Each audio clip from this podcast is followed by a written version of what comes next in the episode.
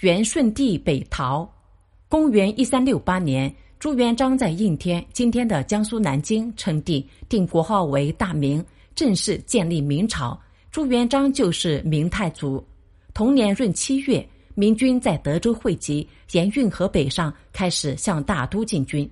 元顺帝得到消息，赶紧召见群臣商议，想要逃往上都。大殿内人心惶惶，谁都不说话，气氛非常紧张。过了好一会儿，一位大臣开口说：“当年先祖们进攻燕京的时候，金宣宗逃到汴京，从此一蹶不振。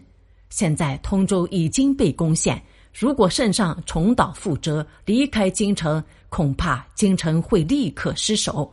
皇上一定要守在京城，等待各路援兵。”元顺帝不肯答应，说：“如今败的败，逃的逃，哪里还有援军可等？”说完，便怒气冲冲的退了朝。大殿内笼罩着一种悲伤的气氛，有的大臣忍不住哭起来，有的大臣长叹一声：“我们的死期到了，还有什么话可说呢？”当天夜里，元顺帝带着后宫嫔妃、皇太子、皇太子妃。还有一百多位文武百官匆忙离开大都，逃往北方的上都。